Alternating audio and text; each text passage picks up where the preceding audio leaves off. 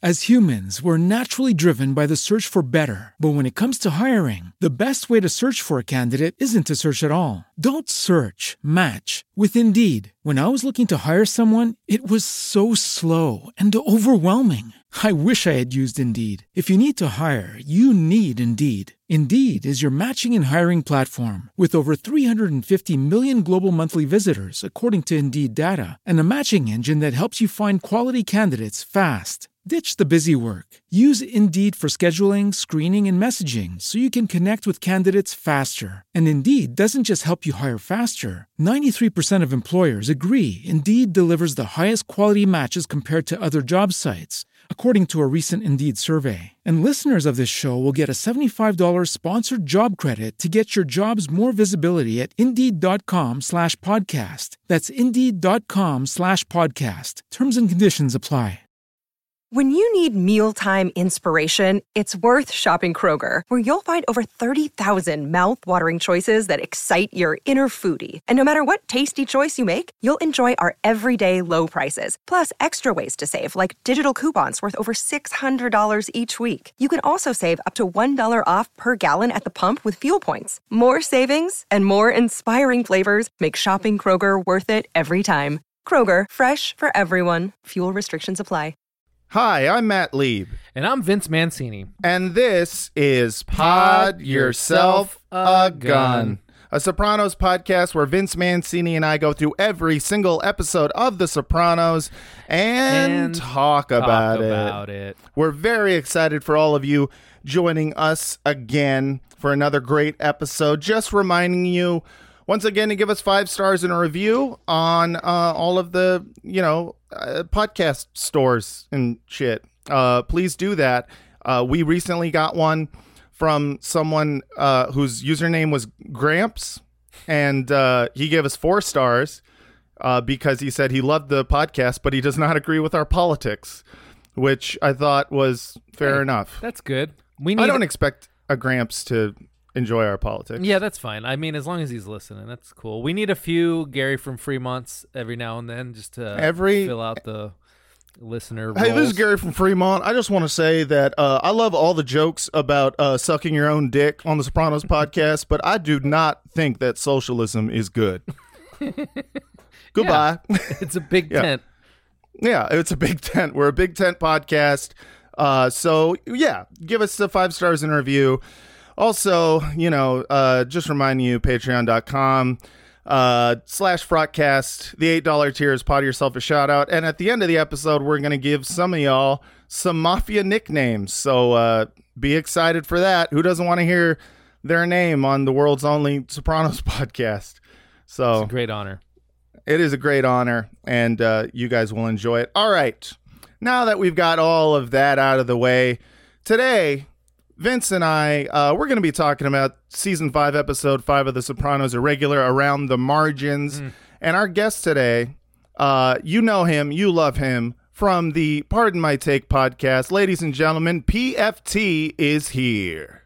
What's up, guys? Long time listener, first time Zoomer. Yeah, yeah. Well, I'm glad you figure out how to get the Zoom to work. You look good. You sound good. I'm very excited for uh, for you being on this episode. Listen, I'm, I'm pumped up about this. I honestly have. I, I've been listening. Uh, I listened to the Frotcast way back in the day. Vince and I go way back. That's right. I Vince know. and I, Vince and I shared a, a healthy meal at the House of Prime Rib one time, where he taught me about second slices. And now I'm just a second slice guy. It doesn't matter what restaurant I'm at. I could be like at a Subway, and I'll be like, "Do I get second slices with that?" It'll change your life. Yeah. Wait, what's? I don't know about second slices. Oh, dude. What Well, he is that? impressed us big time. We went to the House of Prime Rib, and we had heard rumor that at House of Prime Rib in San Francisco, you know, you can get a big ass slice of prime rib, which you know will just eating the normal amount will give you the meat sweats. Like I've never not woken up in the middle of the night uh, after eating House of Prime Rib. But you can also, Mm-hmm. if you're still hungry, order a second slice. I don't think any of us had ever actually done it before, but uh, Do you get, like, PFT uh, made when it you- happen, and we were all very impressed. Is it a free slice? Is it like a code Oh, yeah. where you like you Yeah, say don't second pay. slice and they're like fuck and they have to give you another one? I mean, kind of. I think if you say it with enough confidence, they'll give it to you. If you're like, "Do you guys do the second slice here?" Then they're like, "Okay, this guy doesn't know about second slices. Let's charge him $10 for it." this guy's never heard of Second Slice, so he doesn't know he gets it for free. So fuck him. Yeah, We're not got, giving you him. You gotta make eye slice. contact. You got to get a little bass in your voice. Otherwise, uh, yeah, they're like, this guy can't handle it. Well, that's that's amazing. I didn't know you could do that. Um, and I'm gonna try that next time I'm at the House of Prime Rib in San Francisco. But PFT, tell me, uh, this is a Sopranos podcast.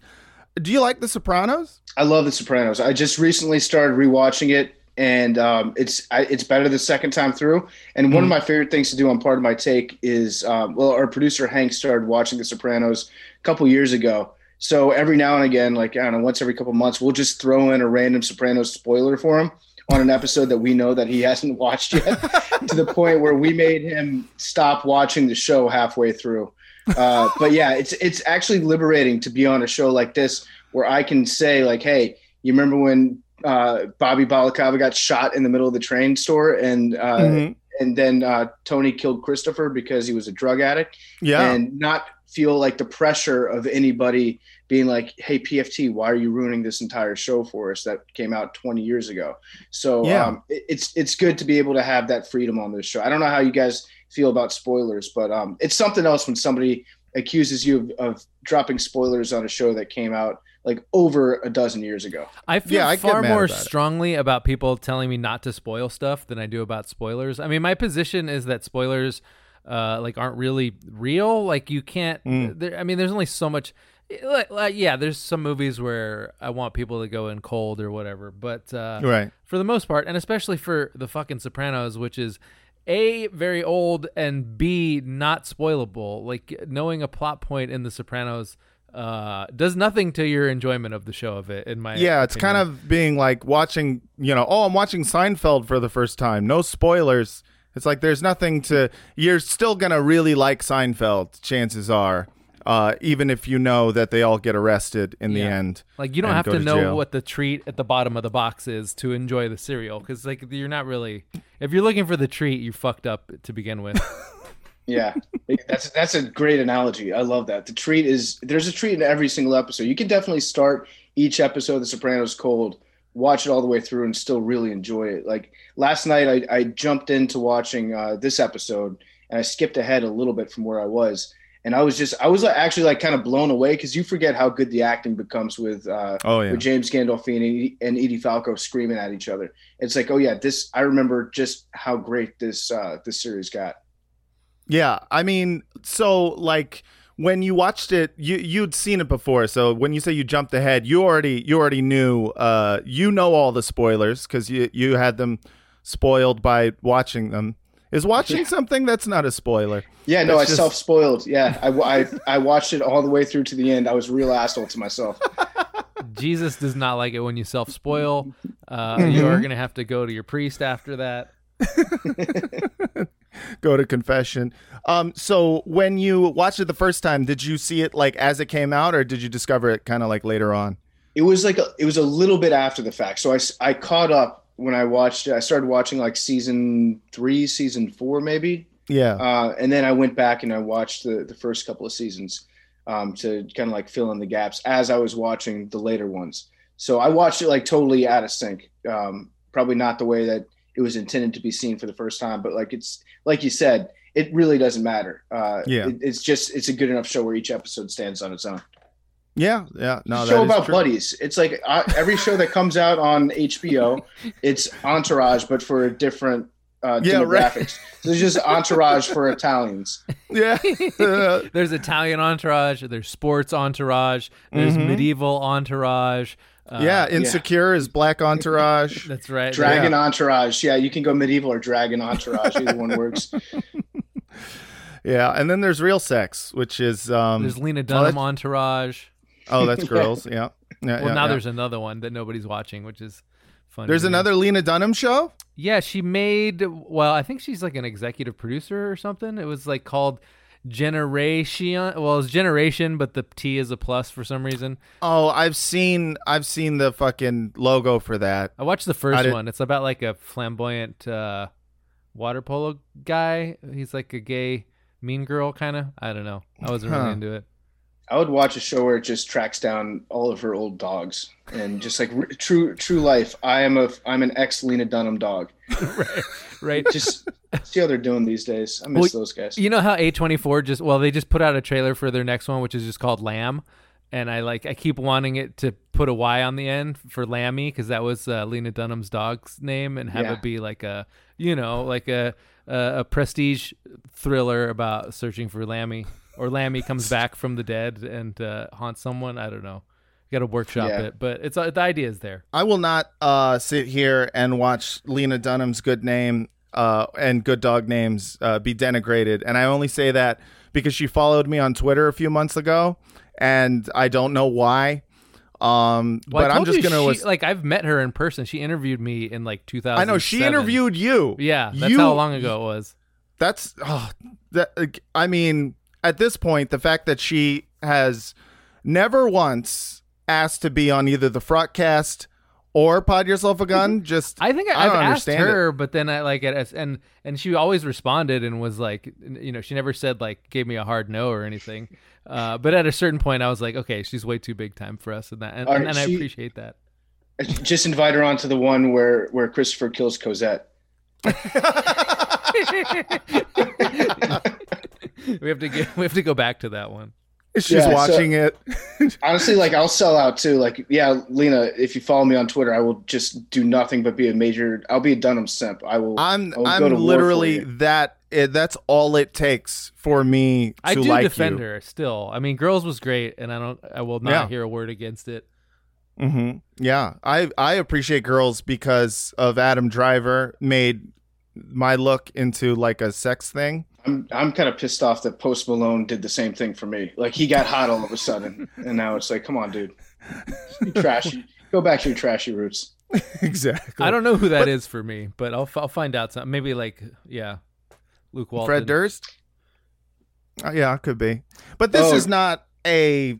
Oh, I'm sorry. Go ahead. Yeah, did you guys see Fred Durst's new glow up? This is, I mean, I, I don't want to interrupt, but this is definitely worth an interruption. Yes, Fred Durst yes. is, I mean, holy shit, he he looks like a librarian now.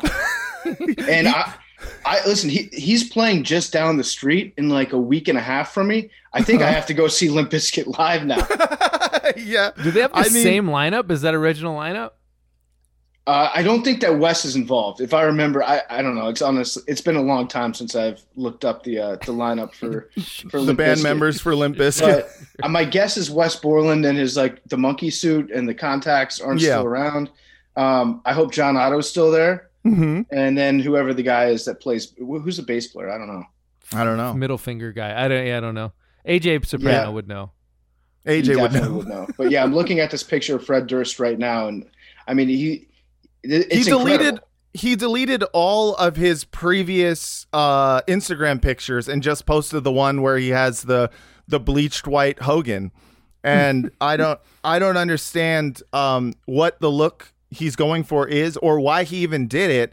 I have uh, like part of me is like does it have something to do with the Woodstock 99 documentary going after him Got- so gotta hard? be. I also think that like if you are if you are a public figure, you have to have a certain amount of you have to stay relevant enough so that people take pictures of you every now and then, just Right. so that like 20 years later, people aren't like, "Oh my god, he looks so different." And, Yeah, and you have to be yeah, like, yeah. "Well, yeah, I fucking aged 20 years. What do you want Right. from me?" He just kind of looks like Jimmy Carter, and like, he's, like he's in some sort of like biopic of, of uh, the J Man. He's doing a little bit like his face looks like I no longer break stuff, Uh-huh. and like he's almost like gotten into wellness a little bit. Like he's uh, he's found peace, and uh, he doesn't have any more negativity to get out through When he the act of breaking stuff. now when I break stuff, it's only on demo day when I'm uh, flipping houses. yeah. uh, but this is not a Fred Durst, Lena Dunham's dog podcast. No, this is a Sopranos podcast, and we cannot start the podcast without first playing the theme song.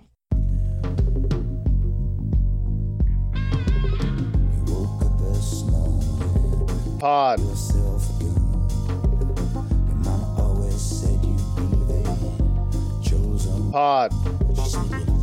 a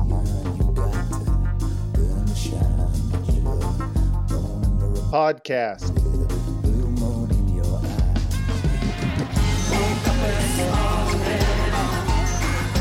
Pod. Pod. Pod. Podcast. All right, ladies and gentlemen, and everyone. Uh, today we are talking about from season five of The Sopranos, episode five, Irregular Around the Margins. Uh, this episode premiered April 4th, 2004. Vince, break us off a little piece of that synopsis. That's right. Uh, a car crash puts Tony and Adriana in a compromising position, and cousin Tony tries to keep Chris from getting the wrong impression and the wrong information. Mm, yes, yes. And uh, what what was happening at the time that this episode premiered? Vince? That's right. We cannot evaluate art without its uh, cultural context, of course. And for that, we go to the Remember When machine.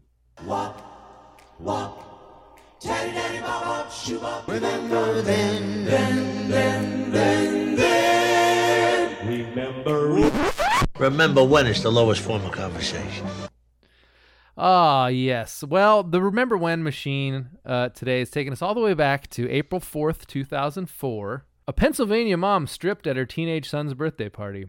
Uh, Patricia Johnson, 35, of Mercer, Pennsylvania, provided the naughty entertainment after plans to ride go karts fizzled. Uh, Well, okay, hold on. How old was the kid? 16, Oh. apparently. oh, fuck. Okay, damn. Uh huh. Cops say Johnson also bought beer for the kids and licked their Cops? faces. They they called the cops on her. Who Well, called yeah. the cops on her? Some snitch.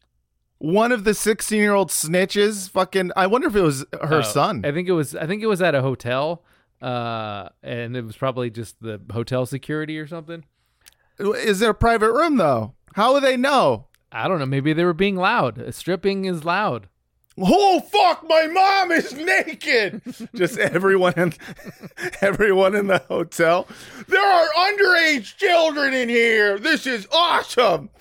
Uh, John, cops say Johnson also bought beer for the kids and licked their faces during the striptease act. She was Yo, what the fuck? to three to fifteen months in jail in connection with the boozy bash. What? Where? Where in Pennsylvania was this? Mercer, right near the Ohio border, wherever that is. Fuck. That is. uh That's an insane. that's an insane story. She she stripped for like she got completely naked for uh, his sixteen year old friends. Uh, Johnson then bought the boys beer and rented a hotel room where she stripped and engaged in other inappropriate be- behavior. Authorities charged, but who knows? Yo. Wow.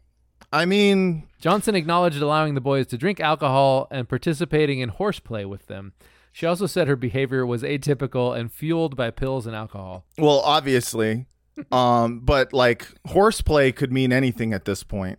Uh, and I'm I'm very uh, I'm curious. I want to know some follow up on that story. If you uh, if you could just bookmark that for for later. yeah, I couldn't find more. That was about the the long and short of it that I could find. Well, I mean, that is what was happening in, in that time period that would drive these these moms Well, to strip in front of their kids. You know, we were living in a post Woodstock '99 world at this point. That's true. Um, You know, F- Fred Durst had already came and gone.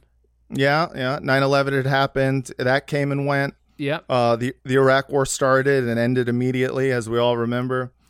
Um, yeah, people were just feeling they were feeling their their freedom and uh, decided to do, you know, child endangerment. Is it endangerment if it's uh, if she just gets naked? I get that it's endangerment. If I think it's like just called uh, entertainment. I mean, that's what I'm saying. You know, I mean, is it? I mean, it sucks for the the kid, but Sure, sure. hi- his That's, friends that's child embarrassment. that's child embarrassment and that should be anyways uh It's child embarrassment and child engorgement, depending on which child. Uh, you know, it's in the eye of the child. yeah that's true that is true I, I know it when i see it um wow you always find the weirdest fucking stories for the remember when machine Um, movies, top movies in the country: Hellboy, Walking Tall, Scooby Doo Two, Monsters Unleashed, uh, and Home on the Range. Top pop song was still "Burn" by Usher. Sorry, no, "Yeah" by Usher. Uh, and uh, the top rock song was "Figured You Out" by Nickelback. Still, all right yeah. well when so that was the that was the remember when machine We that was what was happening Remembered when? We have now remembered when we know what was going on at the time uh, that this episode came out, um, and and we're I think all the better for it. Um, so yeah, let's get into this episode. Um, Vince, you you did uh you know you read the synopsis, um, and this is one of those cases uh, in which I have to say, yeah, the synopsis pretty much that's correct. I mean, every other synopsis, it's like they miss all of the, you know, the B story, the C story, the D story. They just kind of like, you know, write a vague description of what happens in the episode. This is one of those episodes where kind of uh it's just one story the whole time. Yeah. And the A story Yeah. leads, and uh, and there's a couple like B and C stories in there, but they mostly uh, they're just They're all- they're ripple effects of the main story. Yeah, um, which is why this week um, my body B story is uh, as follows.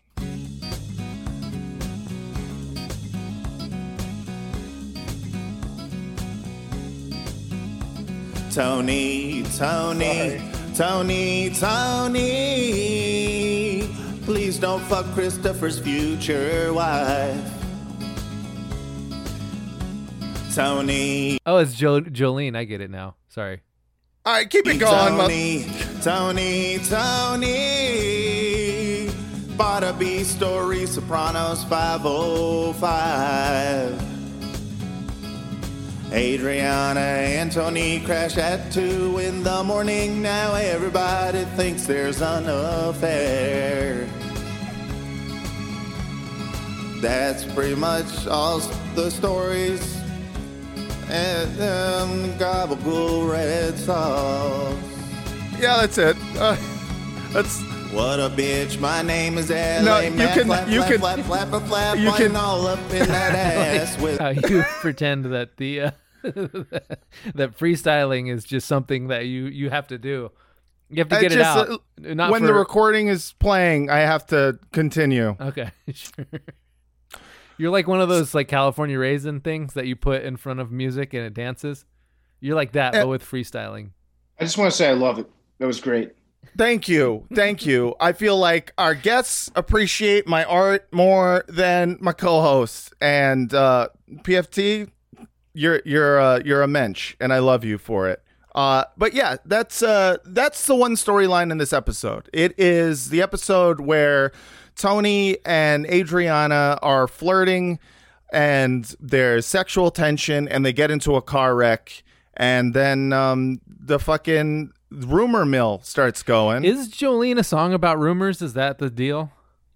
No, it just this. Listen, uh, it's a song about someone who could take someone else's man. Yeah. And I was like, Tony could take Christopher's, you know, fiance Oh, yeah, yeah, easily. Yeah, Um, but mostly it's just that you know I got to pump these out every week, dude. I, I thought it I thought it was a perfect fit actually. Like if you go back to the meaning of, of Jolene, Yeah. she's pretty much saying like she's tucking her tail between her legs and saying Yeah. like I I would prefer not to be cucked. I understand if you would like to go ahead and do that. yeah. and that's kind of the, the exact same mentality Christopher has. He's like, "Hey Tony, I know you, you got to kick everything upstairs. I understand, you know, this sort of thing. But uh, but it'd be it'd be it'd be really nice if you didn't fuck my fiance, please. Yeah, right. It's like I get that you have to wet your beak, but I feel like there is I don't know a morality limit as to like Right. where you can put the beak. Oh, so that's Mm-hmm. the song is Dolly Parton singing to a girl named Jolene who she doesn't want to steal her man, even though she Yeah. could. Okay, got it, got it. Mhm. yeah, I think I knew mean, that at li- some point and then forgot. Yeah, I mean those are li- those are I think it, it, literally the lyrics. Please don't take him just because you can. Um, you know, I didn't put as much thought into choosing the song as, as No, as, now uh, that now that giving it PFT now. explained it, like it makes complete sense, and I'm glad that you did. Well, the All crazy right. part is, it's Dolly Parton singing it, and I don't think that Dolly Parton would ever run into a situation where she was going to lose her man to to somebody else with like bigger boobs than her. I know, I was just thinking that, song like- is about. She's Yeah. she's like very well prepared for that. Dolly Parton is, let's be real, probably the ideal American woman in my book. Absolutely. Like yeah. top to bottom, everything about Dolly. Uh, I would I would drop everything right now and marry Dolly Parton today. She's probably what like 80 years old. Old as shit, but Don't still care. very beautiful. Uh, And, I she funded mean, my vaccine, so good for her. She fun- she funds vaccines. Uh, her body is mostly like it's uh bones and and collagen, but he's she's like fucking the most beautiful voice. Uh, and uh, she's one of the living legend singer songwriters of our time. Yeah, which it made no sense really that she was the one singing that song. I think you can only get away with singing that song and having it not sound pathetic if you are like the alpha female, like Right. Dolly Parton is. Like you, it- like if Tony sang the song that you just sung, everybody would probably like love it. But no, no dude is going to like bump a, a, a song that's written by very clearly a guy who um, Who's- is who's getting, getting dominated. cooked. Yeah. Yeah, yeah, yeah, I- Dolly I mean, Parton is clearly singing to another version of herself in that song. Like she's singing the song, Right. Uh, she's Jolene. That's yeah, the twist. Another Spoiler alert. That's right. You know yeah. how you know how smart Dolly is? Is she sang that song because she knew that losers like us would listen to it and be like, "Oh, poor Dolly, she's." Yeah. set her- I, I might have a chance with Dolly Parton now. She's getting her heart broken. She's- She's not that, she's not that different from me. She's so sympathetic for some reason. I can't put my finger on it. yeah. I'm just imagining. I'm trying to imagine the titties on Jolene that she would even be a threat.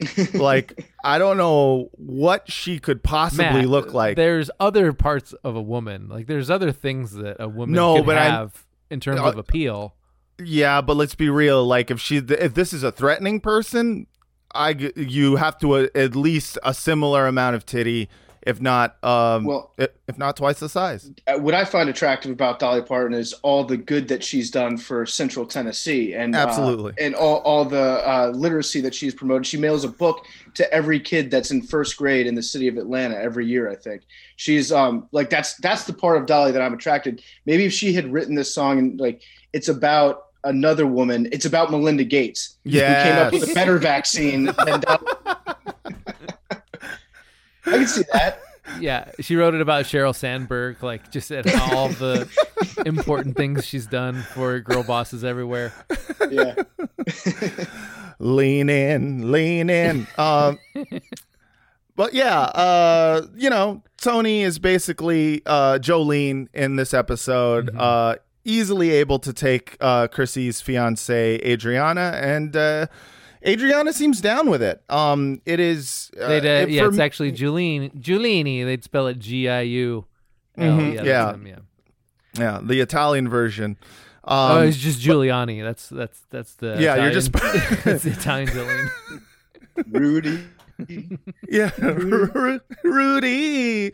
Um, yeah. So this episode, um, yeah, is about the rumor mill. Uh, I see we have an alternate title here, just rumors, which, uh, yeah, like the Van is about Morrison right. album. yeah. Or I was thinking like the Fleetwood Mac album. Oh, that's what I meant. th- yeah, I get those two Yeah. confused because they have the two words in the title, and I'm really That's dumb true. like that. Um, well, also Yes. they're both like words that don't mean anything to me. Uh, fair. but anyway, yeah, it's it's like the closest thing that I think The Sopranos has had so far. Maybe other than the Columbus Day episode, but this is very much like a very special ep- episode uh, Yes. about the dangers of gossip. Yeah, kind of like the Columbus Day uh, episode. It's um, it's an episode that kind of just like plays on one uh one premise or one theme throughout the whole thing, and everything kind of coalesces around around that. Um, this is like it's a very linear episode, um, and I- it's also one of the most memorable in my opinion. Yeah, I also think it speaks to like a, something deep about uh, the mafia, which is that uh, basically gossip is your entire life. Like you, you Yeah. literally live and die based on gossip. Because if you got too many people gossiping that you're a snitch, uh, you might get shot. Um, Yeah, you know, if everyone thinks you're gay, you know, you might get shot. that's, that's Um, right. There's a lot of yeah. ways to get shot. I mean, I guess it's sort of like the stock market where, you know, whatever everybody says is valuable uh, is, and Right. whatever they say isn't, isn't. Uh, same deal. So, I also thought it, it it was interesting when I was watching this because I've I've been talking a lot recently about the McDonald's theory of how two nations have never gone to war with each other if they both have McDonald's. yeah. It's Really? like some old economic theory. That's, it's from- probably bullshit by That's now. Thomas. Fre- I think Tho- either Thomas Friedman invented that or he popularized it, and it's like the Okay. perfect, the perfect kind of Tom Friedman like pseudoscience. Yeah. yeah. Yeah, yeah, it is. It's pseudoscience, but like it basically just means if countries are buying and selling stuff to each other, they probably won't have a war. Um, we actually went back in time and looked at it, and we saw that uh, Saddam Hussein applied to get a McDonald's franchise in Iraq back in like the late '90s, and uh, he was denied. Some corporate bullshit, red tape. Yeah. Uh, they they denied his application. As And he was walking up to the gallows, he's like, "How is how is the application? Have they said yes yet?" Yeah. yeah. but it, it was it was like the um somebody told me that it was like the uh like if Hitler had just been allowed to continue painting, who would have known what would have happened? Right. If Saddam had gotten his McDonald's, we might not have gone to war with him the second time. But I actually think that The Sopranos, in a weird way, kind of like disproves that theory because Yeah. these guys all have their own McDonald's. They have you know their strip clubs and Mhm. they're like Yeah. construction no show jobs, but they just use that as a means to go to war with each other. Um, and the rumor mill in this one, uh, is, it's very funny because like it can it shows uh, almost in like a cartoonish way how the rumor starts to get like exaggerated and exaggerated. And Mhm. occasionally the Sopranos would do something like that where it's something that's obviously like tossed in um, as comedic relief or for, like for a comedic effect. It's like an old comedy trope Right. but they nestle it in the middle of like a giant drama so well that I don't know. It, it doesn't it doesn't make it seem that cartoonish and it fits in with the tone of the thing. But then you get like you know once uh, they find out about uh, when certain people start finding out about the alleged affair and stuff, it becomes like a, a means to uh, go to war like even more with each other. Right. over kind of disproving the McDonald's theory. But I just thought it was an interesting note how they do that. Like, I don't know what the device is. I'm not smart enough to understand um, the technique and how they write the episode to make something that's funny, also serious at the same time. It's like a little Right. vignette of comedy. I don't know it- what I'm trying to describe. It's like well, they put slapstick in the midst of uh, you know life and death things. It's like when Right. when uh, when when Paulie is trying to kill uh, Mikey Palmice and he and he starts getting uh, he gets caught in like the poison oak. Which Right. It is funny and like a sitcom thing, but it is also like a believable thing that could happen while you're trying to kill a guy. Right. Mm. Yeah. I mean, that's the what makes this the funniest show ever is the fact that like you know, like the contrast between recognizable like suburban family stakes, you know, or suburban family problems mixed with mafia stakes, like that's funny already, but uh the fact that they like they make the uh the family drama, the suburban drama so real like that it just makes it all the more funny. Like you said like being uh caught up in a bunch of poison ivy and then just using that as fuel to shoot Mikey Palmice harder because like he just Yeah. he just goes motherfucker like he's more like before he was gonna kill him anyways but now he's more mad Well, it's just he's- one of those days now. Like it's just one of those days where everything's fucked. just one of those days That's right. it was that- just one of those days when, when Christopher pulls up on uh, on Tony's truck when he's absolutely Mm-hmm. hammered later on in this episode. He just wanted to break stuff. He just wanted to Yeah. like, get some of that aggression out. And Yeah. by the way, uh, Tony's truck was at the the Chevrolet, the old school Chevy was at the Suburban. Yeah. yeah yeah I completely forgotten how square that truck was. that that SUV is. That was like the Volvo station wagon of SUV. That was Yeah. like mid two thousands giant SUV, thirteen miles per gallon. Mhm. Yeah. just a big cube, like a big Mm-hmm. long cube. Yeah yeah yeah easily tippable cube I really Um, in in that moment where Chrissy's shooting up the car and uh and I had to count the gunshots because I was curious for some reason. But he I shoots did the nine. same He shoots nine times and then starts clicking. He's like, "Motherfucking gun!" yeah, yeah.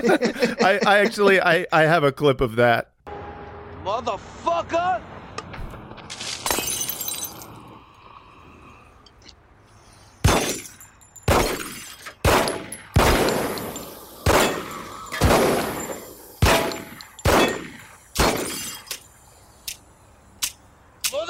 Motherfucking gun!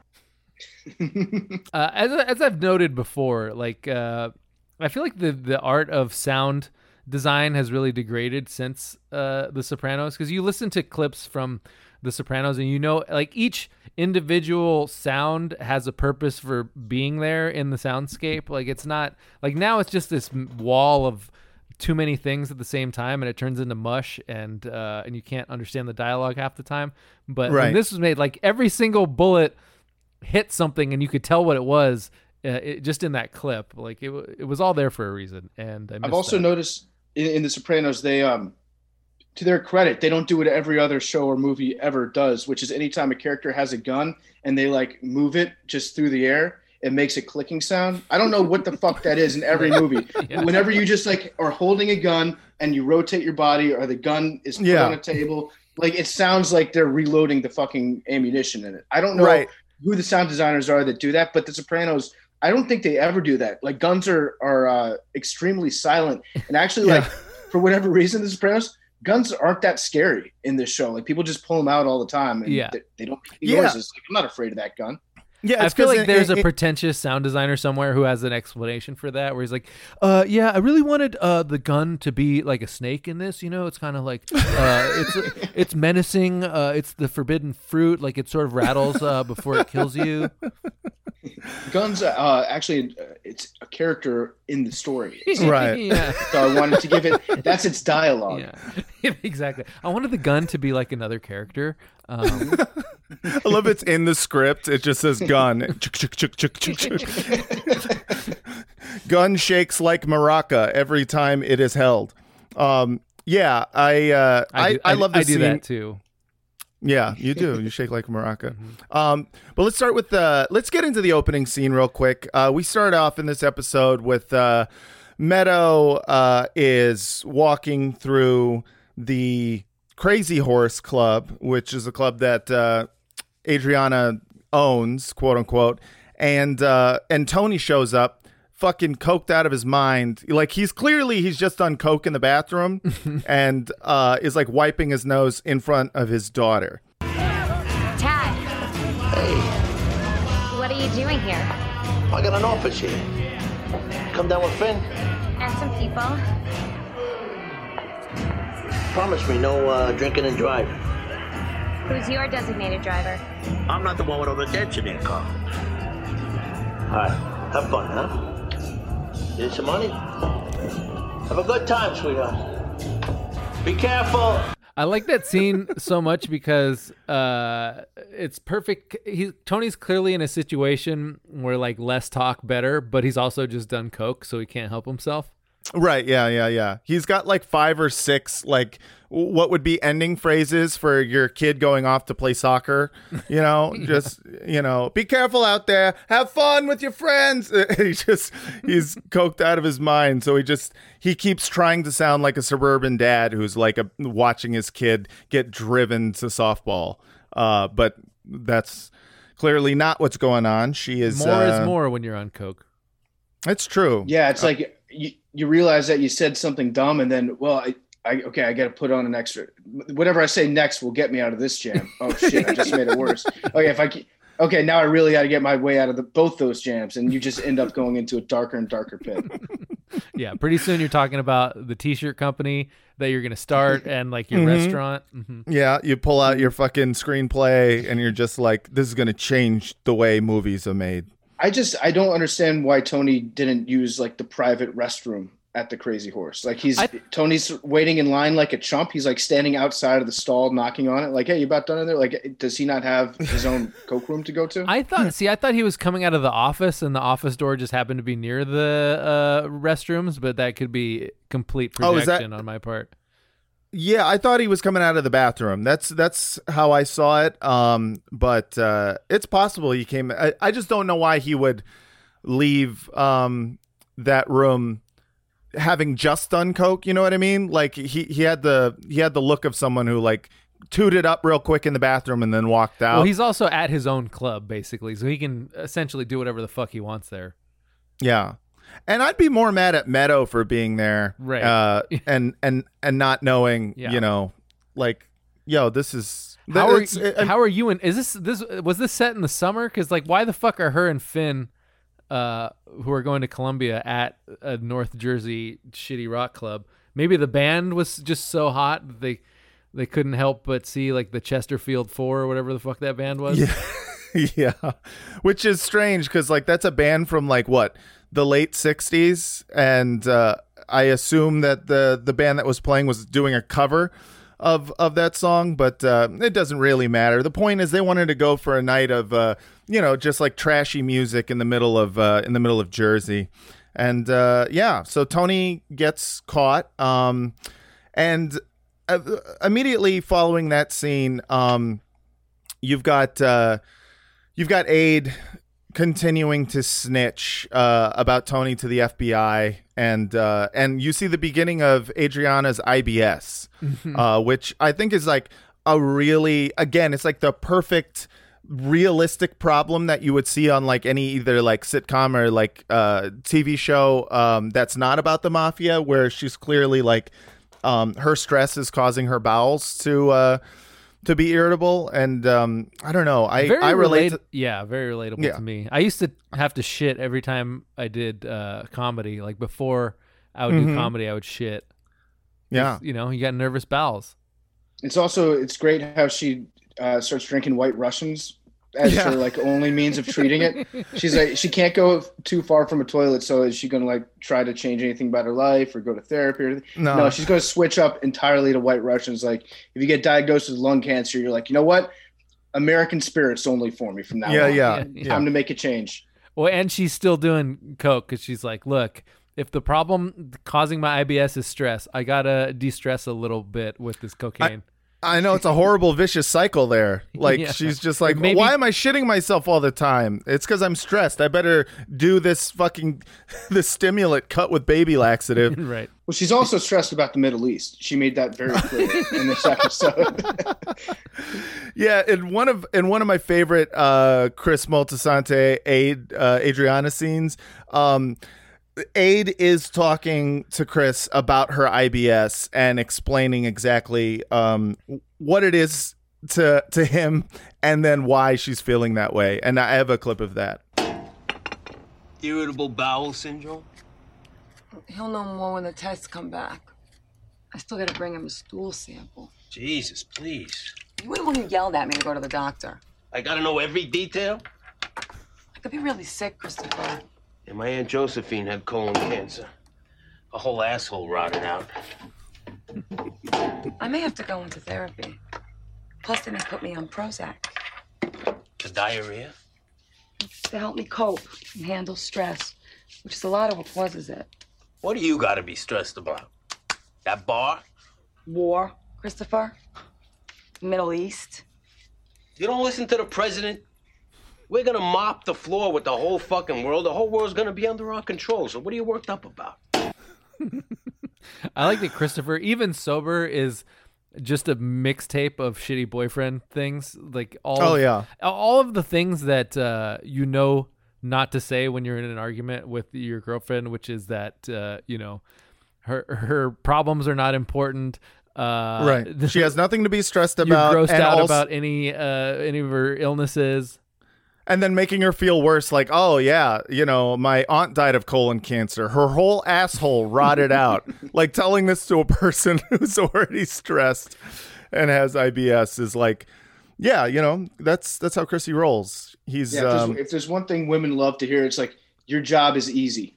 Yeah Yeah. yeah Your job is easy. Calm down. Don't tell me about your your health problems. All the yeah i don't want to hear it Yeah. you're being hyster- hysterical it's uh it's wild and then also like just like wrapping up that whole thing in a bow of just that cocky american spirit where you're where you're so we were like so certain that we were just gonna take over the middle east we were like we'll go in there we'll knock we'll kill a few guys we'll we'll put some mcdonald's in there We gotta finally knock a few heads, and then it's gonna be all right. They'll know not to fuck around anymore. yeah it is uh that like that level of confidence in the president You was go- you like you a see- very real thing You see Iraq, you see Afghanistan, and you ask, "Hey, what if I go over there and knock your two heads together? How about that?" i like that he's it's just three stooges style well, he's like i'm gonna poke his uh, two eyes and he better hope he doesn't do the thing where he puts his hand right in front of his face because i swear to god um but yeah this is uh I- mean you really see even sober chris is just a total piece of shit to to Adriana. So it uh, might make him even more of a piece of shit. Right. Well, because he's like res- he's like super bitter and resentful that he does like uh, that he has to deal with other people like drinking and doing drugs and whatnot, and uh, so it just makes him, yeah, just he's so much worse than he was before. No, I think Um, I, I think Vince is right. It makes him. I think it makes him a much bigger piece of shit. Like he walks in Yeah. and stone cold sober, he just like starts slapping Adriana around. Like Yeah. it's it's like it, it's kind of weird to see that he actually acts worse when he's uh, when he's sober than he is when he's drinking. It's like okay, I, I miss when he started when he pulled the vodka out of the fridge and started chugging it. I was like, all right, maybe this will mellow him out a little bit. This will probably be good. And it No. kind of did to a certain extent yeah. like he he did solve his problems in the Yeah. end. Like they came to a good conclusion after he got hammered and went and shot up his boss's car. Like I think Right. that it's probably emotionally healthy for Christopher to be drinking. Right. Oh, yeah, I it- mean, it, it- was it his way of out. saying, when you did X, it made me feel Y. And the way that you do that in the mafia is that you go shoot his car up. Yes, guys, Yeah. we don't express our our, fe- our feelings and emotions enough as men, and the best way to, is to just get fucking loaded. Yeah. So in this episode, also we have uh, a- not only Adriana's uh, IBS, but we have Tony getting like some skin cancer removed from his forehead, and they they bond uh, about that. Like Tony and Aid are like talking about like, oh, I've got IBS, and you know, she he's like, I've got skin cancer. Don't tell anyone, and it kind of like it turns into like their little secret. So you can kind of feel They're both bonding over very tangential experiences with cancer. It's kind of like when Right. two dudes, uh, like wearing tactical clothing, uh, share stories about how they almost uh, joined the military. fought in the war. Yeah. Yeah. oh, I was so close, dude. I was so close to fighting in Iraq. I, w- I almost enlisted. It was crazy. dude, they're so go- lucky. It goes to show you how guys will just use anything about their personal lives as a cudgel to hit on a woman. It's Yeah. like, yeah, I got cancer. You know, I noticed that you had a medical issue. Yeah. I'm, al- I'm also dealing with, you know, I, I got some stuff going on. I had to get an STD test. I uh, have a deviated septum, so I, I really understand the whole orifice thing that you got going on right now. Yeah, I mean, like you could see the sexual tension building up between the two uh, as they're like, you know, talking about their their fucking, you know, uh, their their respective illnesses, and then Adriana is also like, she's she's being a little forward, just being basically being like, I wish my dad was like you, which like for anyone, you know, whether or not you're a ma- mafioso, um, if someone said, I wish my dad was like you. I feel like um I don't know, there's something hot about that. I kind of get it. Even though hmm. it's wrong. All right, fellas, I get that it's wrong, No, but she's saying, I want you to be my daddy. Right. I want you to be my daddy is and you know, that's hot. I don't know. I I I understood it Well, as, as Melfi says, that is incest by proxy. That's right. That's right. Guys They- just hear guys hear sentences from women that they're hitting on, and it's like a checklist. Like, am I out of it yet? No, I'm not out of it yet. She says, like, you'd be a great dad. You have to pause on that one. Be like, am I out of it? No, I no, I think I can still spin that into her liking me still. Yeah. So not out of that one just yet. exactly. If if a, yeah, if a woman is just continuing to talk to you, then you're like, "Oh, she wants to fuck." Like that's just that's just how we go. And just like, uh huh, yeah, yeah. Best friends, yeah, I know what that means. a mentor, fuck yeah, dude. A mentor that pussy. Like, well, if if we're attracted to a girl, we just kind of keep going for it. But um, hey, Vince. Hey, Matt. As you know, Vince, I love old internet memes. Remember the early internet's obsession with Chuck Norris jokes? I do remember that. Here's one. When Chuck Norris went to college, he told his father, Now you're the man of the house. why why do you bring this up? Well, I was thinking about those old memes and I started thinking, I wonder what Chuck Norris is doing right now. What has he been up to? You know, I actually know the answer to that, Matt. Yeah, I recently saw a health video he made and I was surprised. He's in his 80s and he still seems to have energy and health. You know, I saw the very same video, Vince, and in it he says he's even stronger, has more stamina, and plenty of energy left over for his grandkids since making one simple health change that helps his digestion and nutrition. That's almost too powerful to contemplate, but uh, it's true. He says he still feels like he's in his 50s. Uh, his wife made the same change, and she's never felt better. She says she feels 10 years younger and has energy all day. Uh, I am way younger than them, and I have energy for about two hours a day. Uh, and the problem is, is, you know, that many of us do not include fruits and vegetables and other herbs that increase health and energy in our own diets. Chuck Norris made a special video that explains how he incorporated these things with one simple product. I love special videos, and you can watch it too by going to mymorningkick.com slash pod yourself. And it may change your approach to your own health. Once again, that's M Y M O R N I N G K I C K dot com slash pod yourself. MyMorningKick.com slash pod yourself. Go there now and watch this very special Chuck Norris video. Our bodies come in different shapes and sizes, so doesn't it make sense that our weight loss plans should too? That's the beauty of Noom. They build a personal plan that factors in dietary restrictions, medical issues, and other personal needs so your plan works for you. Noom doesn't restrict or shame when you want to treat yourself. Their flexible program focuses on progress instead of perfection. You don't have to give up carbs or anything. And with their daily lessons, you can learn something new about your food choices every day. After just a few days of using the app, I learned how to recognize cues for overeating and how to choose the right foods to feel full. Stay focused on what's important to you with Noom's psychology and biology based approach. Sign up for your trial today at Noom.com. That's N O O M dot com and check out Noom's first ever cookbook, The Noom Kitchen, for a hundred healthy and delicious recipes to promote better living. Available to buy now wherever books are sold.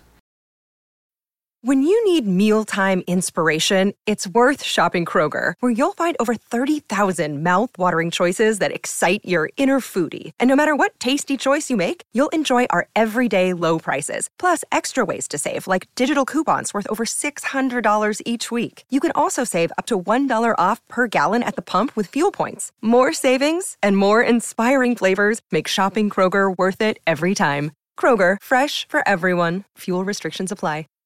They almost get into it, like they almost hook up uh, in this moment where they're like playing darts together. And uh, you know, he's like he's touching her midsection. She drops a dart, and there's that moment where she's like goes down on her knees to like get the dart.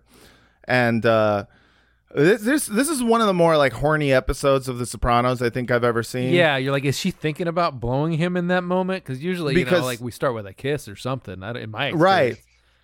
And they almost do it I'm too. not a mafia boss, so Yeah, that's right. I mean, you know, it's but you are Italian, so you can relate on that level. Like maybe that's maybe that's what uh, how it starts. Some people don't kiss first; they go directly to sucking dick. But anyways, um, they almost kiss, and then uh, Philly Leotardo comes in and breaks up the party. Um, and that is when Tony finally decides to go back to therapy. And uh, in this episode, we have some of uh, my favorite Melfi shit. What, what do you think, Vince? I agree. I, you know, I'm on the record. I I often don't like, I especially don't like therapy like in normal shows, uh, and even in The Sopranos, they're s- oftentimes some of my least favorite scenes. Uh, Sure. This, this episode very solid on the therapy because I don't know. It's like they're going back and forth, and it's not. It's not really they're trying to delve into his subconscious so much as just uh you know it sort of hammers home the type of people that they both are yeah. Can you, can you imagine if The Sopranos came out right now? The the takes that we would get for people from people being like, "This shows the pussification of America." Even our mob bosses are going to therapy and talking about mental health.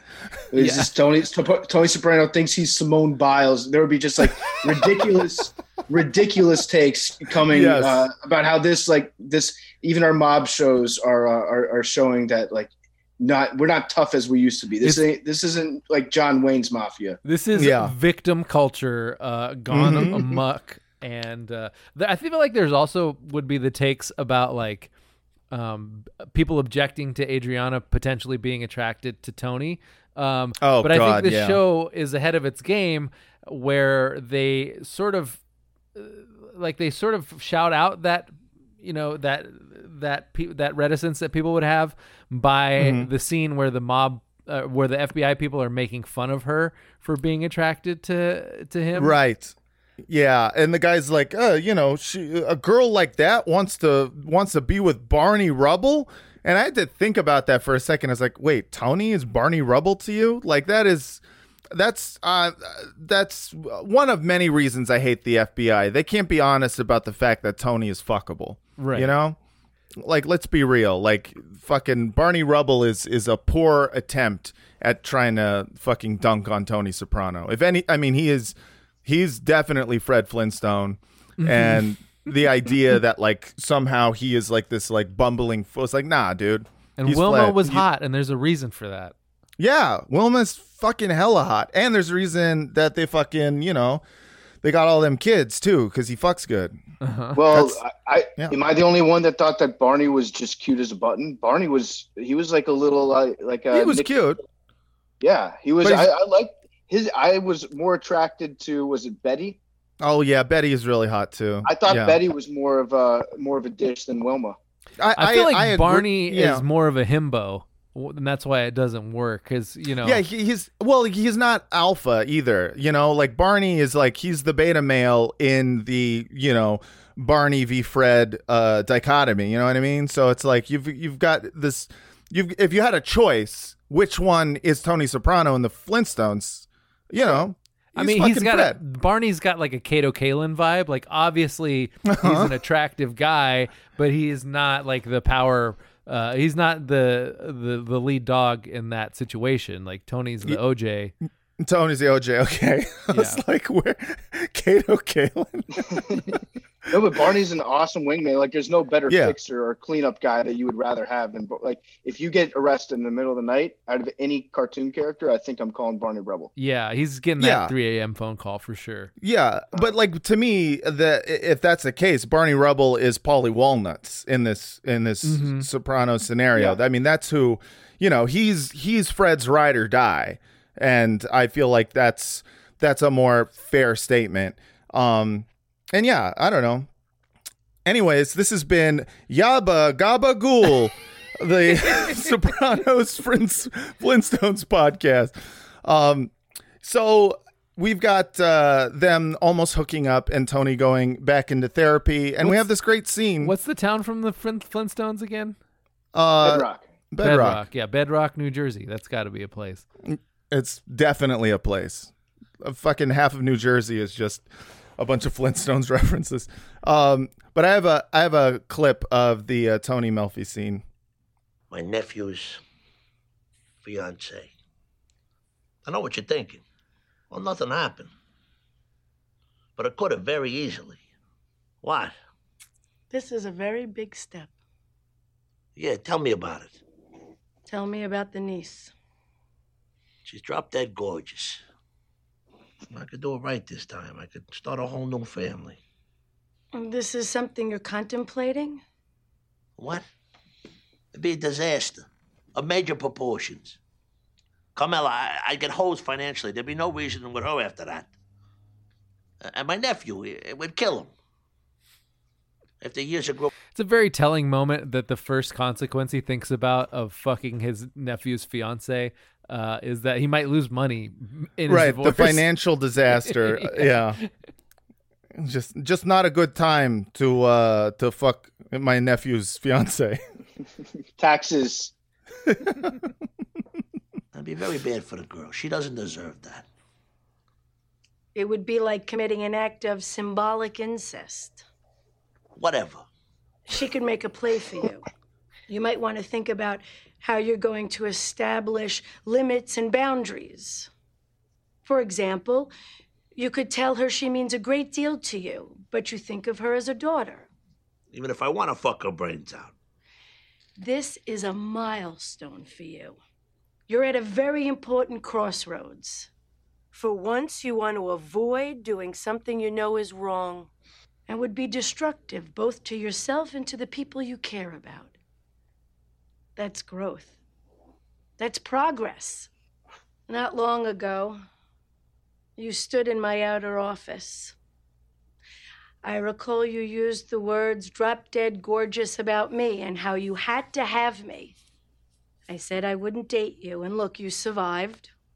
Like, and then uh, this is great, and it's the reason that I like the scenes in this because it's not really about psychotherapy. Like Tony's just going there to brag about doing something good and the fact that he could fuck this young girl, and Right. uh, and it's clearly he's not growing at all. But Melfi is there, and she's interpreting it as it as growth because it flatters the fact it flatters her as a psychiatrist, and then Yeah. she like goes a step further to basically do the exact thing that Tony was doing, where she was like, "Yeah, I could have fucked my patient, and I didn't because I'm so smart." Yeah. Mhm. Yeah, this is this is also her being like, "Look what a good job I am. I'm, I'm doing as a psychiatrist. Yeah. I'm incredible at my job." Not only am I good at psychiatrist uh, psychiatry, I am also very fuckable, and uh, that's the takeaway from this. Is what she's saying. Right. And, and also, like, again, she is confused as to what her role is in Tony's life, you know, and, and it's like, I, I I can't blame her for being confused and wanting to think, like, look at how the therapy is helping. But it's like, nah, Eh, eh, like at every single moment, moment where she's like, oh, just don't do it. That's great that you came here to, you know, to get my, you know, thoughts on this. Don't do it. And he's just like, I don't know. I'm pretty much gonna do it. And like the role that you serve, Melfi, is that he's gonna go in there and try to absolve himself from the future crimes that he's going to do. He, he there is part of him that doesn't want to uh, hook up with Adriana and knows it would be a disaster, but he also would really appreciate kind of a go ahead from Melfi. And like, so he goes there kind of, you know, hoping for, Well, I- at, at the I very think- least, to rationalize it and talk about it out loud. Well, I think what it is- he has no one to talk to about Right, it because it's he, everyone in his family knows. I think there's actually like a name for this psychological phenomenon where like you think about doing something good without actually doing it because Yeah.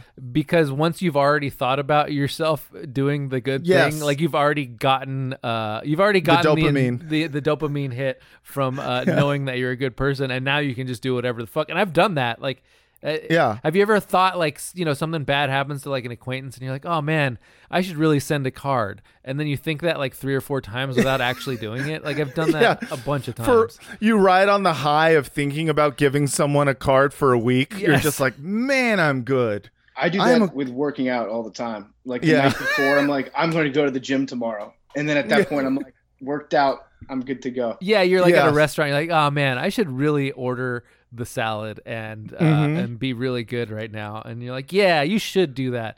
And then Yeah. the thought goes away, and you fucking order the steak anyway. Yeah, and you're just like, oh, let me get an extra slice or whatever the fuck. and your brain's like, yeah, remember that time when you almost ordered the salad? That you're such Yeah. a good person. I yeah, thought dude. about not getting a second slice, but you know what? How often am I at the House of Prime Rib? That's right. Yeah. So I mean, he's clearly um he's coming there kind of like just to just to kind of work it out with her. Um, but she's you know she's giving him the right advice. She's basically like, don't don't do it. It's fucking stupid. And of course, uh, cut to the next scene. Um, you know, Ade is fucking back with hanging out with Tony, having an awkward conversation at the Crazy Horse that uh, turns into a conversation about like, you know, it would be fun uh, to get some coke. Yeah. And That's definitely what two people who aren't going to fuck do. yeah, I I actually had this debate last night with somebody. Did does that is it necessarily implied that you're going to fuck if you and somebody of the opposite sex are locked locked in a room together, mind you, the door's locked, Right. and then somebody kind of puts the feeler out there, let's get coke, and the other person says, yeah, let's do it, and then you go into a car and drive into into a different state. Is there? Yeah. Can you platonically do something like that? Because I think that you can. I think I think you can too. I think You I- absolutely can. I think the po- the possibility that you can is certainly there, but uh, It depends on- I don't think it it's depends on- likely, but I think it's you know it's like Well- 80, 80 20, let's say. I would I, I I disagree with that actually. I think um it, it all depends on You the would, experience. you fucking drug addict. Yeah, so it depends on uh, it, it, it depends on the experience of the user. As someone who, by the way, just celebrated 12 years clean, uh, so suck my dick, Vince. Thank you for your your claps. Uh, Those no, were genuine. I, I, I, know people can't tell when I'm being genuine. no, no, those were yeah. He was like crying and stuff. Um, like as someone who has had a lot of experience with cocaine, um, I think if the two users are experienced in cocaine, there's absolutely a a huge percent chance that they're actually just trying to get some coke. Because the truth of it is, if you've done cocaine before, sex is not easy on cocaine. Like sex is not. It's a. It, it feels like a horny drug, but it. Uh, you know it uh, it makes it hard to get hard. It's not actually like i've tried to have sex on cocaine one time and uh it is it's difficult. It's not necessarily a fuck drug at least if you use it to the extent that i used it. And i mean i pretty much just did drugs for the love of the game not for the fucking. So um I wouldn't know have about a- that because I've I've never done drugs uh, or had sex. So you've never done either because No. you know Yeah, I'm you're pure. I s- because you're you're a good little boy I'm married to The Sopranos.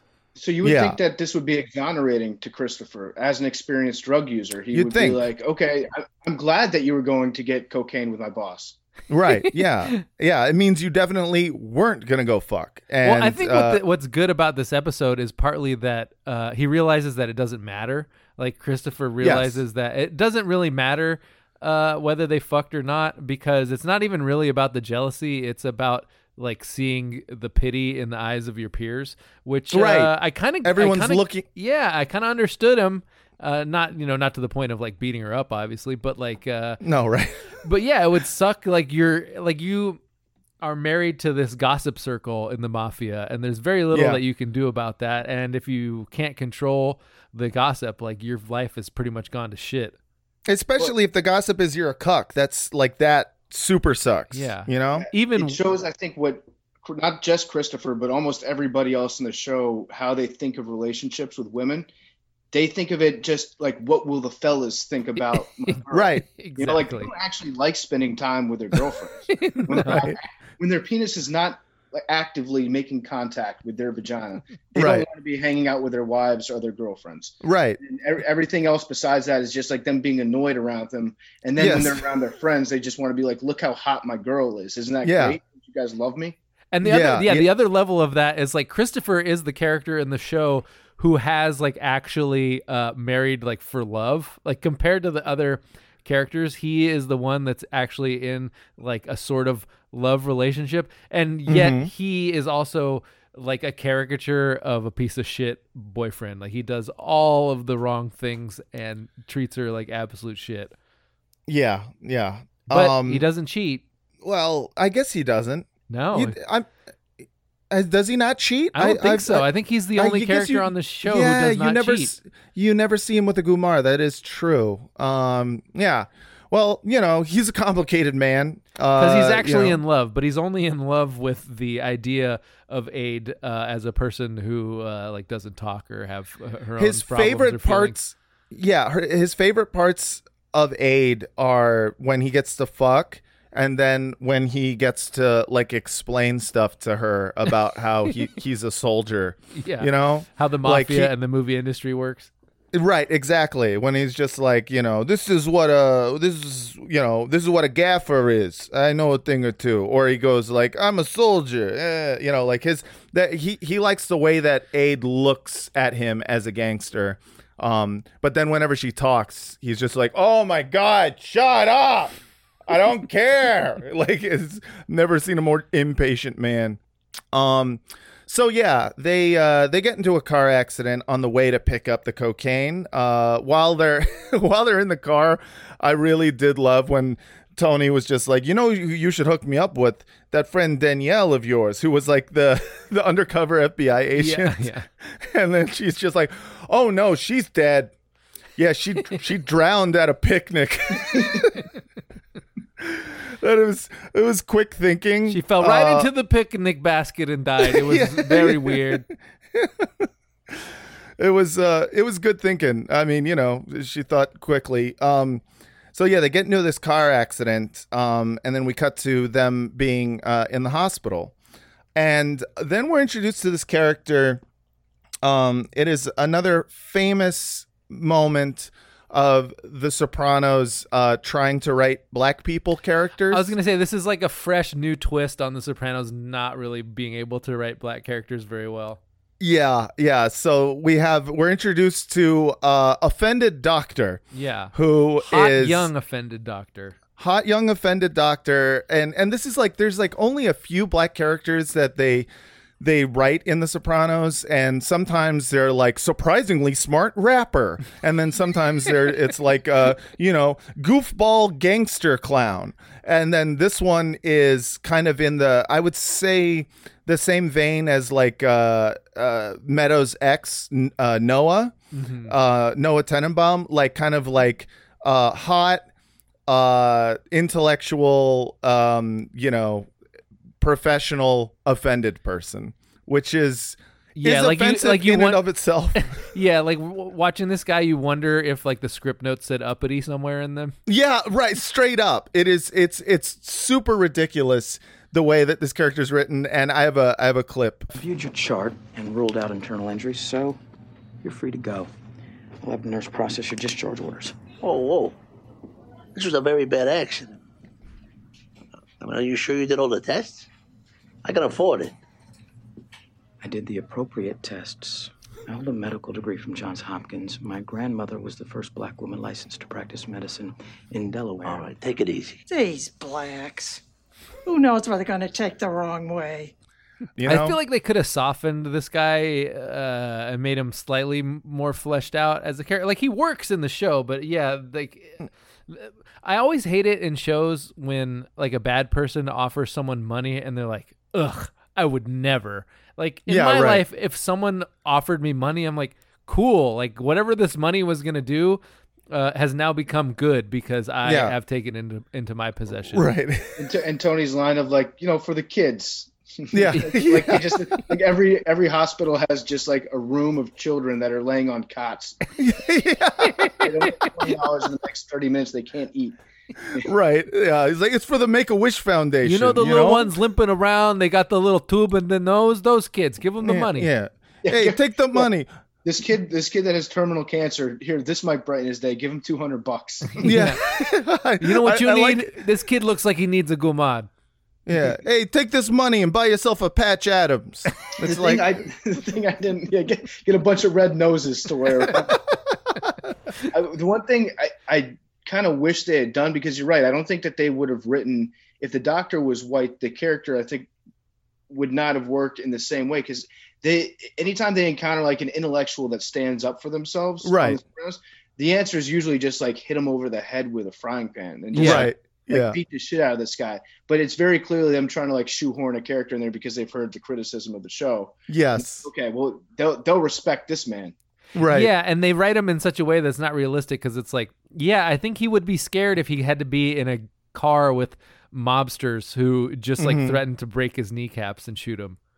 Y- yeah and and also like yeah there's there is that kind of running thing of like uh, in the sopranos there are certain intellectuals who don't express any fear of the uh, mafia because they're just kind of like they're businessmen i'm a businessman we, we can work it out so like him kind of yeah not really expressing any fear about the whole situation is kind of strange That's um the Die Hard, the guy at the beginning of Die Hard, where he's like, Yes. I'm negotiate with this guy. Yes, exactly. Every there's there's always that character in The Bubby. Sopranos. I'm your white Um, knight. But uh but just for for this scene in particular, I did feel like they really didn't write Tony saying anything presumptuous or offensive or anything and they just kind of made the doctor offended which i was like oh this is so why do they do this like just make you make it a normal character anyways um Tony then goes to Adriana and says, "Hey, we gotta fucking, you know, we're gonna have to get a, our story straight here." Meanwhile, Chris hears about all of this from uh, a couple of a couple of fat dudes that he's um, giving cigarettes to, and it kind of like immediately covers it up, like, "Oh yeah, that's right. Uh, she has an aunt in Dover who's sick, who knows Tony's aunt." um, when it's clear that he's like, "What the fuck just happened?"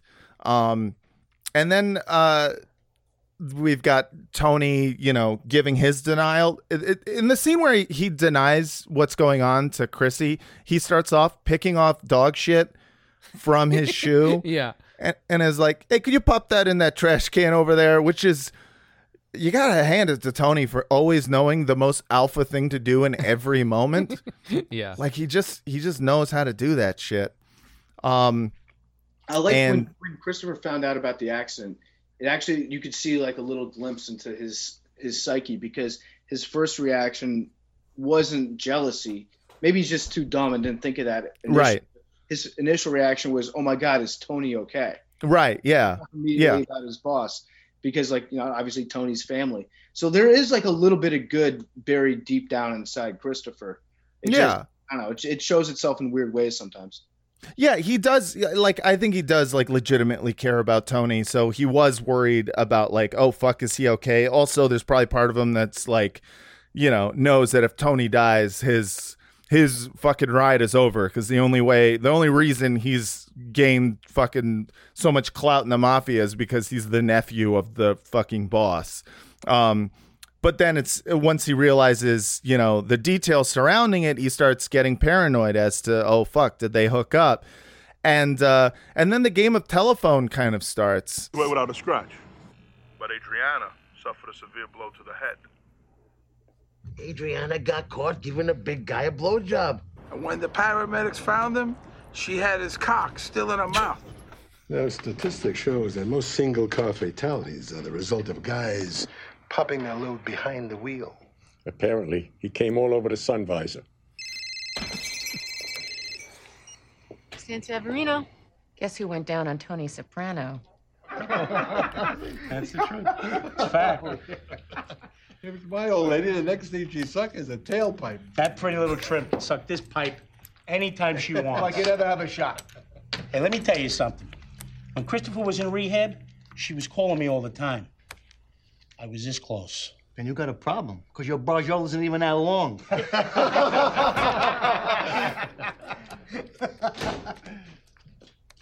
What's so funny? Nothing. Didn't sound like nothing. I want to hear the big joke. Take it easy, we're just shooting the shit. We were just talking about my barjol. Oh, yeah? What about it? So, uh, did you, huh? I asked him a fucking question. What are you breaking my balls for? I want a fucking answer. What's so fucking hilarious, you fucking parade float? Oh, I'm a fucking captain now. You don't talk to me like that. Oh, come on, guys. Don't put your hands on me. Chrissy, for Christ's sake. Fuck all of you. Oh, Hey, hey, motherfucker! Vito. He throws food right at Vito, which um, that's got to be resolved later, which I I love. he threw a sandwich at me, not for nothing. Not for nothing. You threw a sandwich at me. I That's also got to like be that, fucking resolved. that uh, Hesh is the Cliff Clavin of that uh, sequence. where he's like, yeah, it's a little known fact that uh, you know, fifty percent of car crashes are because Yeah. yeah. That's usually uh, something that Paulie would do is like interject with a crazy statistic that he just read in like People magazine and the Right. you know. And now, now he's an expert. I also like how Christopher, um, just just jumping back a little bit, but Yeah. he gets better at being in the mafia when he's sober. Like he's Yeah. his teams start bringing in more money when he's thinking clearly, and uh, it- like he's advancing in in the crime family now that he's like no longer drinking. I thought that was a nice touch. Yeah. Yeah. it- I mean, he's got this, whatever the cigarette scan that he's running seems like pretty well organized. I mean, he has to, he's got a fucking Thomas guide map in front of him. Like, uh, this guy's, uh, he's, he's thinking clearly with his head straight. Unfortunately, his, uh, fucking fiance might have fucked Tony Soprano. Um, so he, uh, yeah, it, I, I really enjoy watching him, um, kind of, assuming that everyone's laughing at him and being correct. You know, it's like there, there's this kind of like general idea of like, oh man, he's probably just being paranoid and whatnot. I, I think in any other situation where you know the rumor mill is going, I don't know. I would assume that everyone's got their own problems and leading their own life, but in this case, literally everyone is just calling him a cuck behind his back, and um, and it leads to him fucking uh having one of the most brutal scenes in The Sopranos that um doesn't end in anyone getting killed, which is a scene between him and Adriana. And and I believe actually both uh Adriana the, the actress who plays Adriana and um Chris they both won Emmys for this episode. Um probably because of this uh this next scene. Hey, Ellen. I already ate. There's a casserole in my. You fucking lying bitch! Ow! Stop it! What are you doing? You were sucking his cock! Georgie told me everything. The surgeon on the operating table said you were moaning Tony's name. See again, like even in the middle of that, like they have extended the the sitcom game of telephone into like a scene of domestic violence. Yeah, like the idea that he is fucking like the the rumor has gone so ridiculously far that he thinks it's plausible that she'd be on the operating table moaning a name like Also, like she didn't have surgery, did she? She was just like in the hospital. No. yeah, yeah, there was no surgery.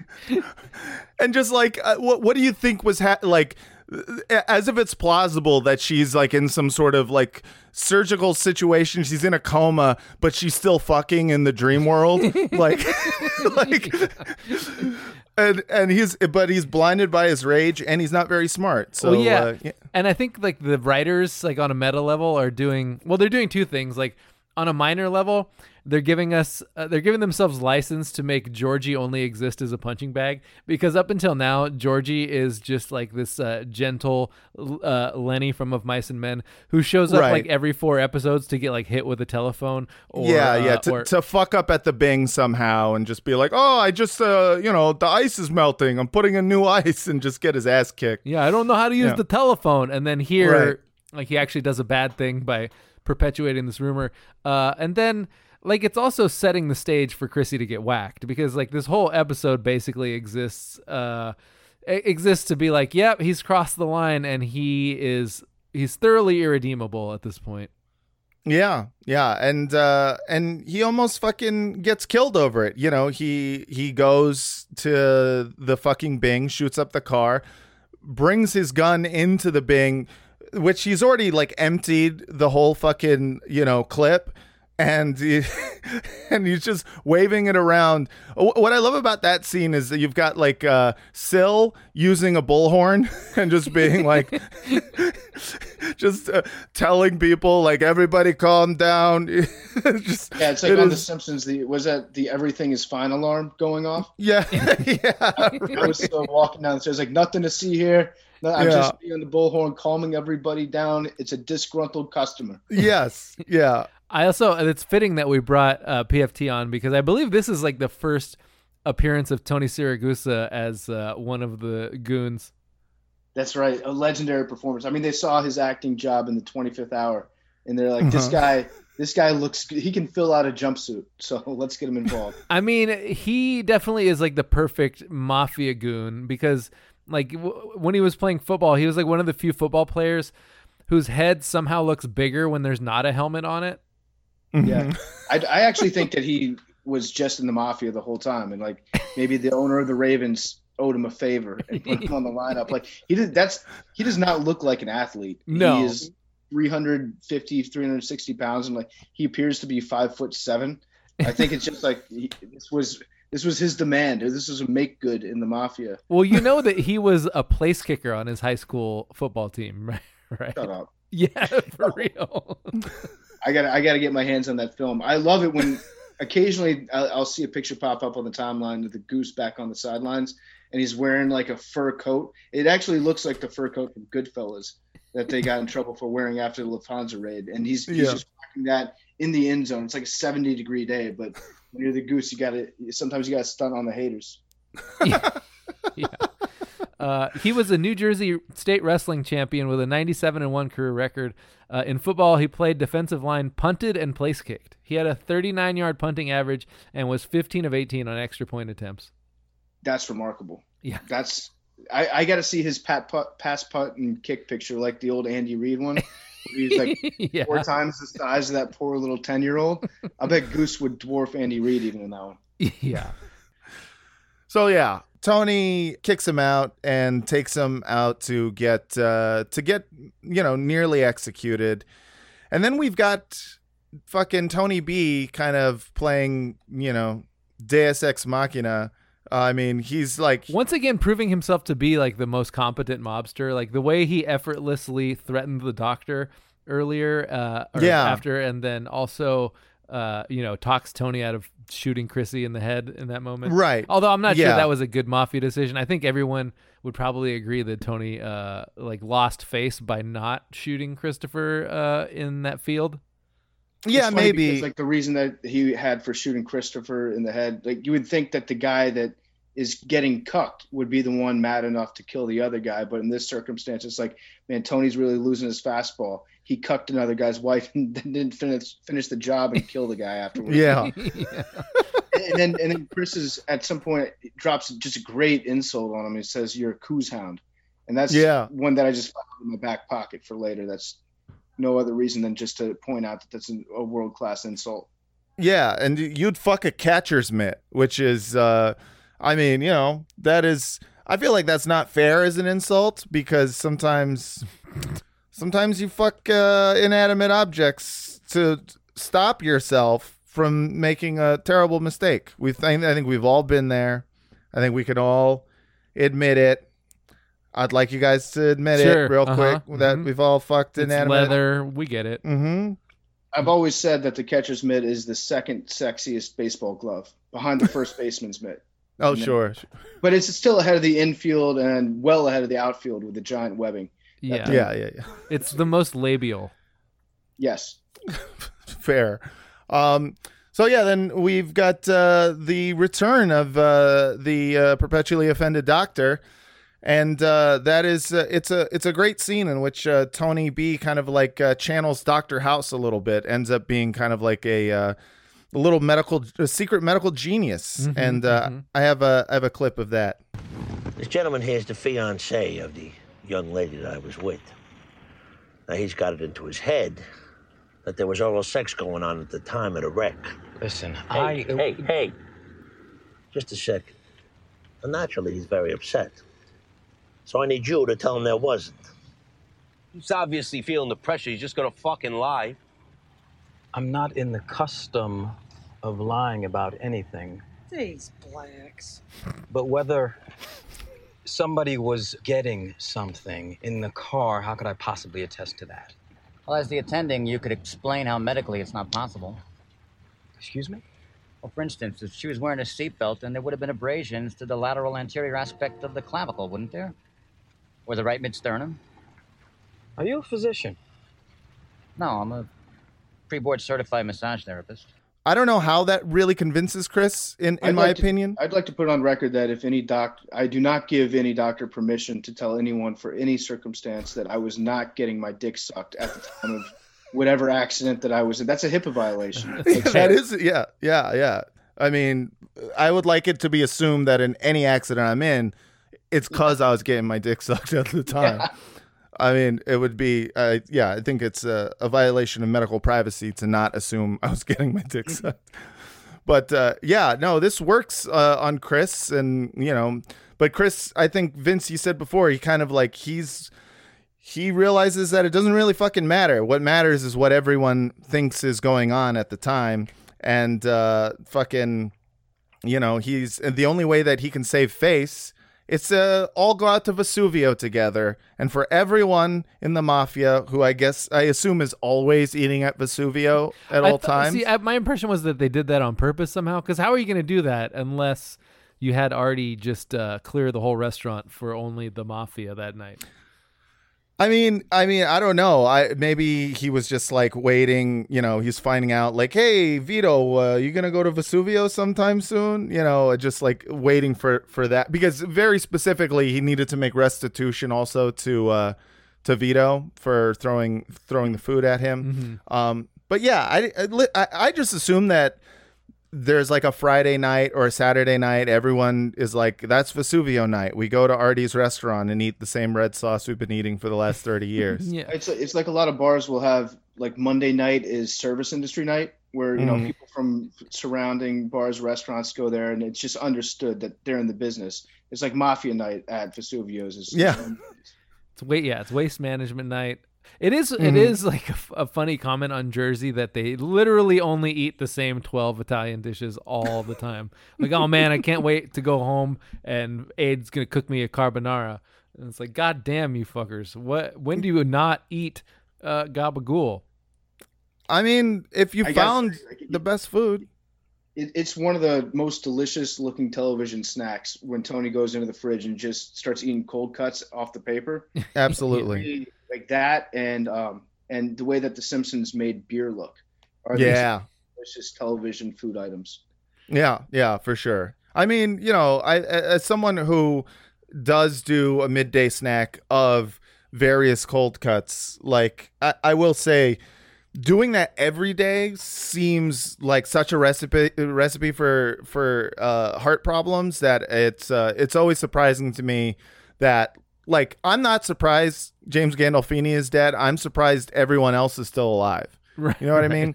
Like the fact that Bobby Bacala is alive and well is like that's like a miracle of modern medical science. That's neither here nor there. Um, yeah, everyone goes out to eat. Uh, everyone kind of like uh, kisses and makes up, and um, and yeah, the it kind of uh, fades out, and we just kind of move on. Um, I I think one of the ending scenes that I like the most is Ade meeting up with the FBI, um, and Sanseverino, the uh, FBI agent, is like looking at her face is all like fucked up and stuff like that. And she's like, most of this is from the accident. And uh, in order to try to convince Adriana to like snitch more on Tony, she just goes, it's a syndrome protecting abusers. And I, there's like something about the way that the FBI is, has kind of like positioned themselves as like the liberal good guys. Yeah, she's very much like the scoldy liberal in this story. Yes. Yeah. She's just like, you know, uh, there's a lot of reasons why Tony is bad, but one of the big reasons is that he's very problematic. You know? like that's that's the feeling. toxic. Yeah, he's he's displaying toxic masculinity. We're actually doing a wiretap mostly to find the different instances of toxic masculinity. Mhm. You know, it's like the, the the I just hate the way or I love the way the FBI positions themselves as the good guy in this by uh, appealing to liberal values. Um Vince, do you have a favorite, least favorite scene? Yeah, we didn't get to talk about this, but uh, and well, first of all, Tony and Carmela have that amazing fight, which is amazing on so many levels, and it ends with her dropping the pizza, and Tony storms out, and then in that moment, I was like, oh come on, there's no way this fat Italian guy is gonna leave like a perfectly good pizza sitting on the floor like that, and like Uh-huh. like clockwork, he comes back in. Picks up the pizza. And he's like, "Yeah, I'm taking my fucking pizza with me." Uh, yeah, and I thought that was perfect. Uh what about you, PFT? Do you have a like a favorite scene or least favorite scene in this? I liked when when Chrissy was meeting with the guys with the uh, the the van filled with goods, and he was Mhm. like offended. He was like, "No one's gonna know what to do with this stuff. What is this fancy mumbo jumbo?" And it was like a pressure cooker and like a toaster. He was like, he was like, "Get this shit out of this fancy shit out of here." And then they come back with he comes back with cigarettes. He's like, "Now this is the real score. what people under, my people know know what they want. It's not kitchen appliances." They don't know how to use a fucking instant pot. They do know how to smoke some cigarettes. Yeah. Um yeah, I would say, you know, fucking if I had to rate this episode with like any, you know, uh grade, uh I would say a solid B plus. Vince, what what would you give this episode? Ooh, it's a tough one. Like we said, you know, this is a very uh, streamlined, linear uh, episode of The Sopranos. Sort of a departure, but in a way that really works. and if I had to give it a review, I think uh, if I had to give it a grade, I think solid B plus, definitely. All right. Cool. So that was a surprise. Uh PFT, what would you uh, rate this episode? What what letter grade? So I, I had this one. Um, it's it's a great episode. It's it's very very good. Uh, I think people who are diehard fans of The Sopranos will will absolutely love it. And Mhm. if you're a casual fan, there are enough scenes to make you feel like it's a valuable use of your time and you'll really enjoy it as well. Um, but I think it does appeal a little bit more to those that that have been following it for a while. So for that reason, uh, give it just short of an A. I'm going to give it a B plus. Fair. Hmm. All right. That's that Tough. is a good but fair. Tough but fair. Um yeah, B plus episode of The Sopranos and uh, A plus episode of Pod Yourself a Gun. PFT, thank you so much for coming on. Where can people find you on the internet? Uh, check me out at uh, PFT Commenter on Twitter. Mm. And then, actually, no, I changed my handle. It's at Lenny Dykstra. Make sure to follow at Lenny Dykstra. Um, that's that's my new account that I've got. I was hanging outside the Federal Reserve this morning in New York City, trying to get my Mhm. money back. Um, so tune in and set tweet notifications. And I'm sure once I get my money from the Federal Reserve, uh, I'll instruct you guys how to do the exact same. Hell yeah. Fair enough. Follow at Lenny Dykstra on Twitter immediately. Do not follow uh, PFT. Uh, you know uh, his old account. That is that's done. He's done with that. Uh, and uh, yeah, listen to Pardon My Take uh, wherever you get uh, fucking podcasts. Uh, Patreon.com slash Frotcast for all of the bonus episodes of the Film Drunk Frotcast, where Vince and I talk about things other than The Sopranos. We talk about movies, we talk about other TV shows. And uh, this week, we have some new um, Pod Yourself a Shout Out patrons, Vince. Oh, do you we? I can't wait. Are you ready? I got ooh. I got to loosen up to give some nicknames. Okay. All right, let's, Let's do, do this shit. First, we got James Lazor. Lazor, La- Laser or Lazor? I thought it was L A Z O R. Okay, well we'll call it. That's the lazy boy. Hey, we call this guy the recliner. You know, he's always uh he's always kicking back. He's always throwing kickers. The recliner. right. James the Recliner Lazor. And then we have Russell Strandberg. Whew, that's a tough, old, tough. Yeah, good luck. Try to make a mafia name out of a Strandberg. Strandberg. You know, he's like stand, stand and deliver. We call this guy almost. Okay. All right. He was in Stand and Deliver. I think. Yeah, I got you. No, he was. uh, and then uh, we have uh, Anthony Fox. What's his What's his first name? Anthony. How about Anthony? This guy Fox. Oh, I like, like it. that, This yeah. guy. We call him this guy because this guy fucks. Very good. Or Guy Uh, Fox, like he's got the the V for Vendetta. It works- Yeah, it it works works on- on a lot of levels. That's A lot of the pro, levels. Vince. I'm just I, I'm just stopping by.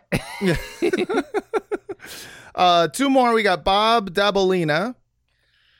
Oh, Dabalina. We call hey, we call him the Dabbler. He's always uh, such a dilettante. This guy. The- the- Bob the dilettante dabbler dabalina. A very like it. very good. Uh, and finally, Chris Dean. Chris Dean. Uh, you know we call him Bananarama based on the way we did that last guy's uh, nickname. Uh, yeah, I don't remember uh, uh, why. Why? Why do you call him Bananarama? because uh, like the I don't know, dude. All right, Chris Bananarama Dean. you can't explain every nickname. Sometimes Uh, you uh, don't have to. That's Yes. guy's, he, that's guy's name Snot Boogie. Like, what are you gonna Yeah, do? that's his name. That's the the snot boogie of this crew of eight dollar plus patrons. These are actually all twenty dollar patrons. Um, so uh, that means that these people uh, were signing up for more than just a nickname, and that will happen. We are going to be starting up the. Uh, Mystery Frauding Theater, uh, where we're gonna do a fucking uh, live commentary on movies once a month at twenty dollars. Uh, we're gonna start doing that on fucking Discord. So fucking, you know, get on the Discord and just uh, talk to us, send us memes and shit. Frotcast at gmail.com for all your questions, comments, and concerns. Vince, what is the Google Voice number? Uh, yeah, uh, I think we need. We're about due for another uh, listener mail episode. We got a lot of voicemails uh, for future Yeah, we got it. voicemails. 415-275-0030. All right, everybody. Thank you again so much for listening. And until next time, don't stop believing.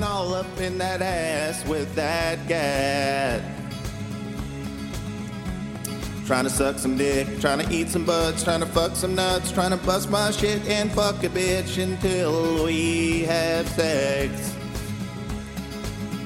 Uh, eating shit is fun, bitch. Eat, I got a gun.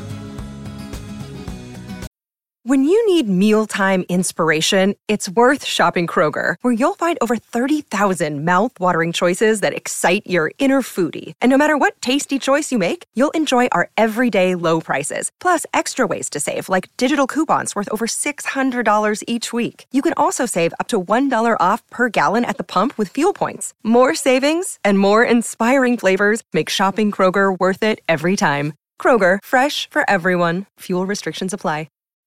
When you need mealtime inspiration, it's worth shopping Kroger, where you'll find over 30,000 mouthwatering choices that excite your inner foodie. And no matter what tasty choice you make, you'll enjoy our everyday low prices, plus extra ways to save, like digital coupons worth over $600 each week. You can also save up to $1 off per gallon at the pump with fuel points. More savings and more inspiring flavors make shopping Kroger worth it every time. Kroger, fresh for everyone. Fuel restrictions apply.